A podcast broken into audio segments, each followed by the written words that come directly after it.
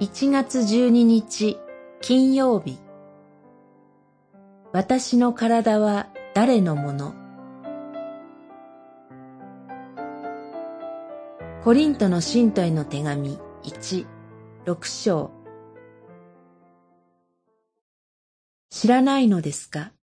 あなた方の体は神からいただいた精霊が宿ってくださる神殿であり、あなた方はもはや自分自身のものではないのです。六章十九節私にはすべてのことが許されている。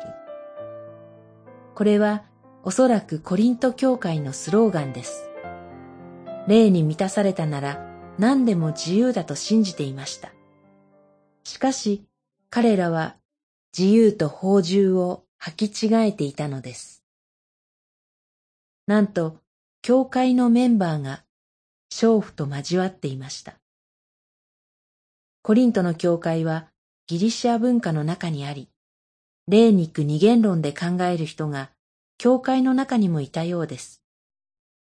その文化では、魂は尊いとみなされ、体は癒しいと考えられていました。彼らは不貧困は体だけの行為であって、魂には影響はないと切り離して考えました。これでは欲望が止められません。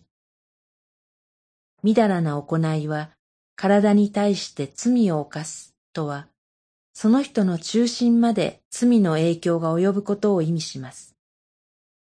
この罪は、キリストと信仰者との交わりを壊す深刻なものです。パウロは二つのことを命じます。まず誘惑を避けてみだらなことから逃げるようにということです。積極的には自分の体で神の栄光を表しなさいとも命じます。体も含む人間全体を神は良いものとして創造されました。さらに、この体をキリストが十字架の犠牲であがなってくださいました。私の体の主人がキリストに変わったのです。祈り。神よ、私の体も心もあなたのものです。